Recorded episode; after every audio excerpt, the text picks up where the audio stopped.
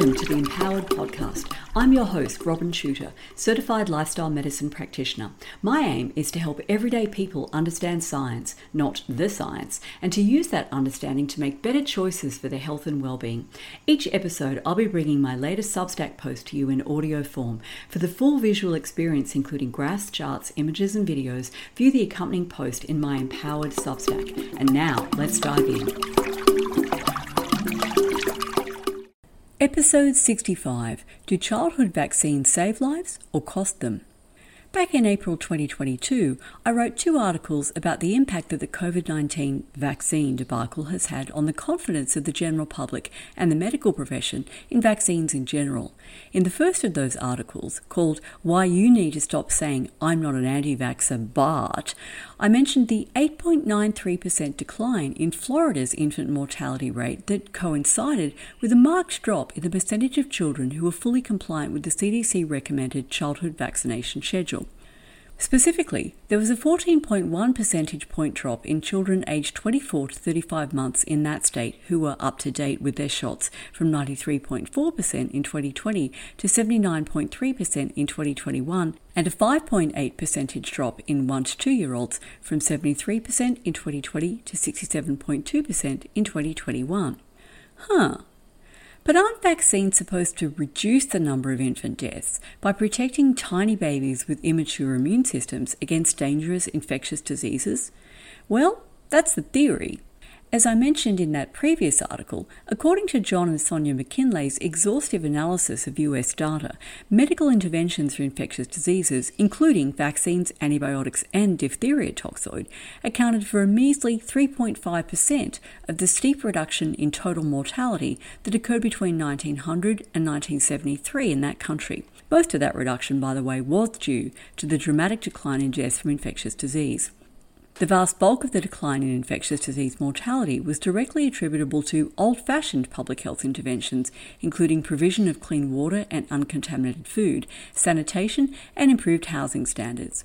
And that brings me to three studies which grapple with the important question do childhood vaccines help or hinder the attempt to reduce infant mortality? Reading and dissecting these studies is an object lesson in how science should and should not be conducted and the types of statistical sleights of hand that researchers can use to torture the data until it confesses, even to crimes that were never committed. These studies essentially constitute a debate between two teams of researchers, one calling vaccine orthodoxy into question and the other staunchly defending it. Let's step through these in the order in which they were written. Study number one infant mortality rates regressed against number of vaccine doses routinely given. Is there a biochemical or synergistic toxicity?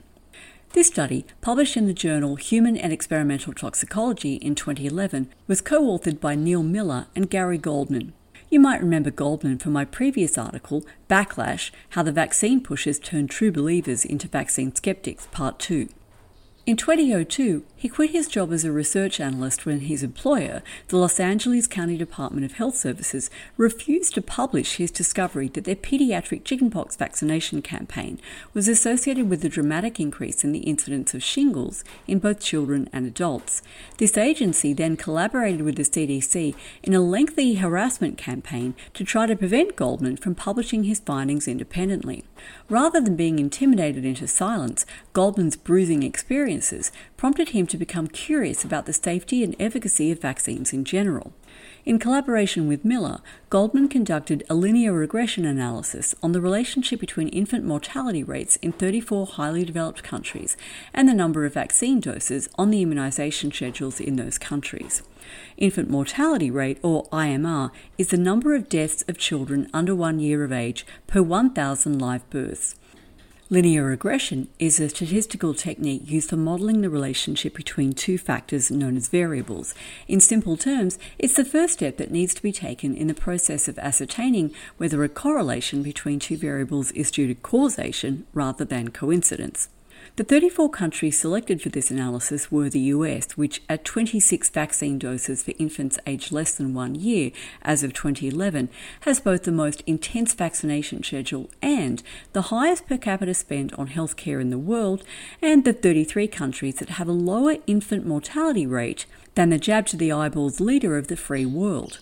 Importantly, most of the nations included in this study had coverage rates in the 90 to 99% range for the most commonly recommended vaccines DTaP, polio, hepatitis B, and Hib when these vaccines were included in the schedule, minimising the impact of any potential confounding effect of variability in coverage rates.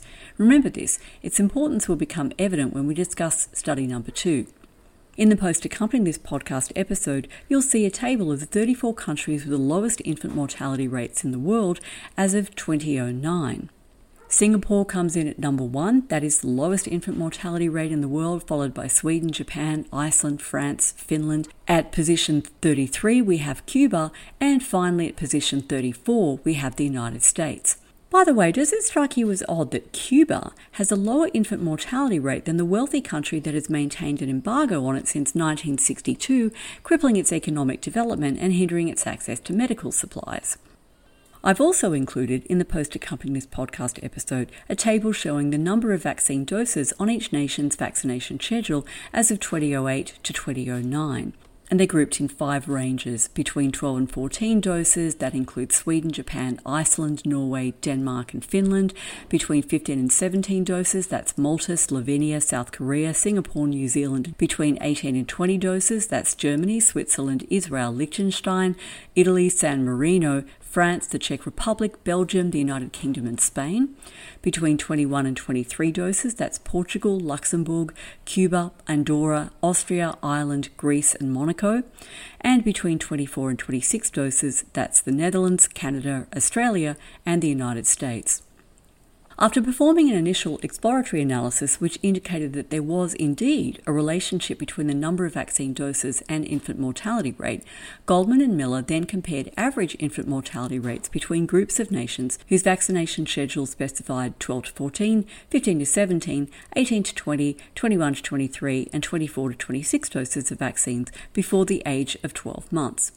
They produced a chart, which again I've reproduced in the post accompanying this podcast episode, which indicates a statistically significant difference in infant mortality rates between countries that give 12 to 14 vaccine doses and A, those giving 21 to 23 doses. They had a 61% higher infant mortality rate than countries giving 12 to 14, and those giving 24 to 26 doses had an 83% higher infant mortality rate than countries that gave 12 to 14 vaccine doses.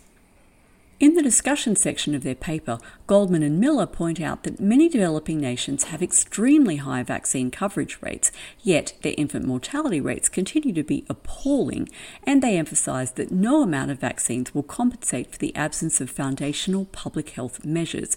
Quote, for example, Gambia requires its infants to receive 22 vaccine doses during infancy and has a 91 to 97% national vaccine coverage rate, yet its infant mortality rate rate is 68.8.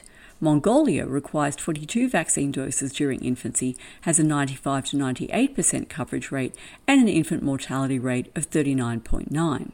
By the way, those compare to Singapore, which has an infant mortality rate of 2.31, Australia, which has an infant mortality rate of 4.75 per thousand live births, and the US 6.22. Back to the Goldman and Miller quote These examples appear to confirm that infant mortality rates will remain high in nations that cannot provide clean water, proper nutrition, improved sanitation, and better access to healthcare. As developing nations improve in all of these areas, a critical threshold will eventually be reached where further reductions of the infant mortality rate will be difficult to achieve because most of the susceptible infants that could have been saved from these causes would have been saved. Further reductions of the infant mortality rate must then be achieved in areas outside of these domains. As developing nations ascend to higher socioeconomic living standards, a closer inspection of all factors contributing to infant deaths must be made. End of quote. They go on to discuss the introduction of sudden infant death syndrome to medical nomenclature in 1969, after national immunisation campaigns were initiated in the US in the 1960s, and its rapid rise to become the leading cause of post neonatal mortality by 1980. They speculate that over vaccination may impose a toxic burden on infants' health and call for rich nations with high vaccine doses and relatively high infant mortality rates to, quote, take a closer look at their infant death tables to determine if some fatalities are possibly related to vaccines, though reclassified as other causes. End of quote. The response to this study by academics and policymakers was deafening silence until late in September 2021, when a professor from Brigham Young University, Elizabeth Bailey, and several of her students produced an as yet unpublished paper which accused Goldman and Miller of, quote, inappropriate data exclusion and other statistical flaws, end quote, which brings us to study number two. Infant vaccination does not predict increased infant mortality rate, correcting past misinformation. This paper was first uploaded to the preprint server medRxiv in September 2021. It has since undergone three revisions without yet being accepted for publication in any peer reviewed journal. It is a sign of the extraordinary times that we live in that in the very title of their paper, the authors denigrate Goldman and Miller's peer reviewed published study as, quote, misinformation, end quote. This is not how scientists behave when they wish to challenge each other's views. But as we shall see, this is not primarily a scientific paper, but a propaganda piece that explicitly aims to reduce the general vaccine hesitancy that, quote, has intensified due to the rapid development and distribution of the COVID 19 vaccine, end quote, by which I presume they mean that the public has finally tweaked to the fact that the inadequately tested, rush to market COVID 19 vaccines are neither safe nor effective, and are wondering whether their asleep at the wheel regulatory agencies have, have been similarly lax with all the other vaccines vaccines that are pumped into them and their children. Hint, they have been.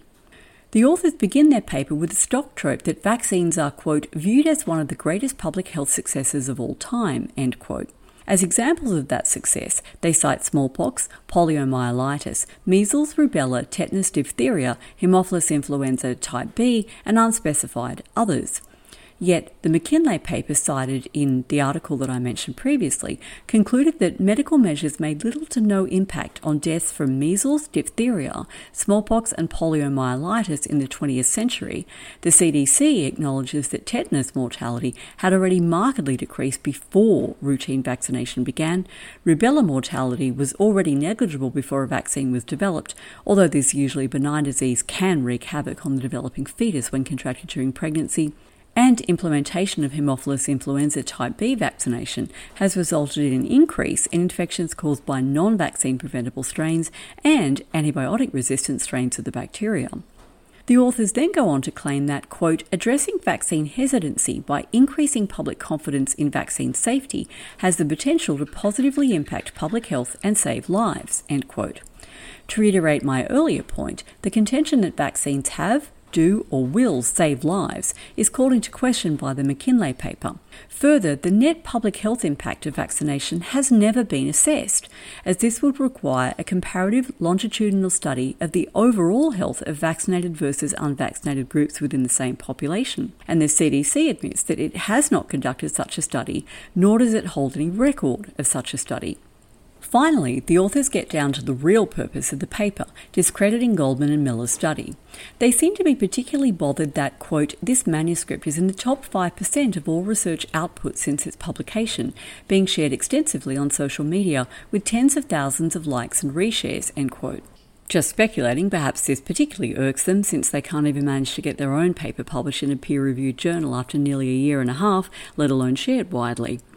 Their chief criticism is that Goldman and Miller cherry picked data, selecting only 34 countries out of a dataset that included 185 countries. In addition, they accuse Goldman and Miller of relying on vaccine schedules rather than data on actual vaccine doses administered.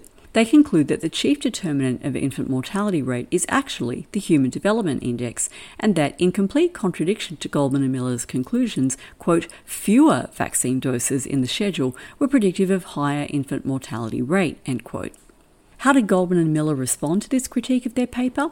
Let's turn to study number three, reaffirming a positive correlation between number of vaccine doses and infant mortality rates, a response to critics. Published in the peer reviewed journal Cureus on the 2nd of February 2023, this paper examines the claims made in study number 2 and reanalyzes the data from the original study published in 2011. As always, I urge you to read the paper, which I've linked in the post accompanying this podcast episode, and of course the other two that I referenced previously for yourself. But here's my quick and dirty summary. Number one, indiscriminately combining developing and developed nations with varying rates of vaccination and vast socioeconomic disparities, as the critics did for their reanalysis, introduces multiple confounding variables that were not present in the original analysis, which was confined to economically developed countries. It is not appropriate to group together for analysis countries as socioeconomically disparate as Belgium, which has an infant mortality rate of 4.44, and Angola, with an infant mortality rate of 100. 180.21 just because they both specify 22 vaccine doses in the first year of life.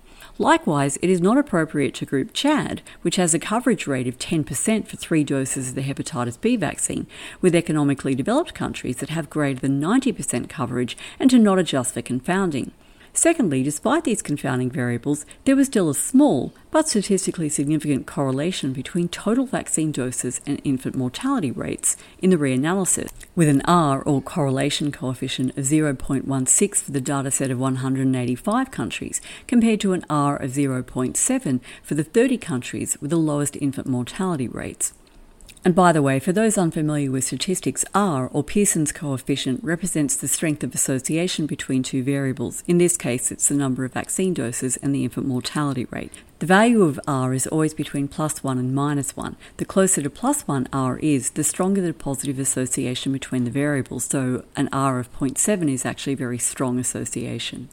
Point number three the critics claim that the Human Development Index, rather than the number of vaccine doses, predicts the infant mortality rate is not justified because of a number of well known errors of misclassification in the Human Development Index, Number four, there are significant flaws in the critics' linear regression analysis of infant mortality rate as a function of percentage vaccination rates, which essentially invalidate their findings. Five, the critics failed to count doses of vaccines accurately for several countries, largely because they relied on UNICEF data rather than cross checking with each country's published vaccination schedule. In the case of Indonesia, this resulted in the critics counting just seven vaccine doses, while the true number of doses administered is 18. They also reported only seven infant vaccine doses for Australia, when the true value is 24. Number six, the critics excluded six countries from their analysis without explanation and included five countries that should have been excluded because they have so few births that their infant mortality rate is unstable. Number seven, Goldman and Miller invited an independent statistician to conduct an odds ratio analysis on the original dataset, controlling for 11 different variables, including low birth weight, child poverty, and breastfeeding, which confirmed their original findings of a strong correlation between vaccine doses and infant mortality rate Number eight, there were still statistically significant correlations between number of vaccine doses and infant mortality rate when they expanded their original analysis from the top 30 to the 46 nations with the best infant mortality rates.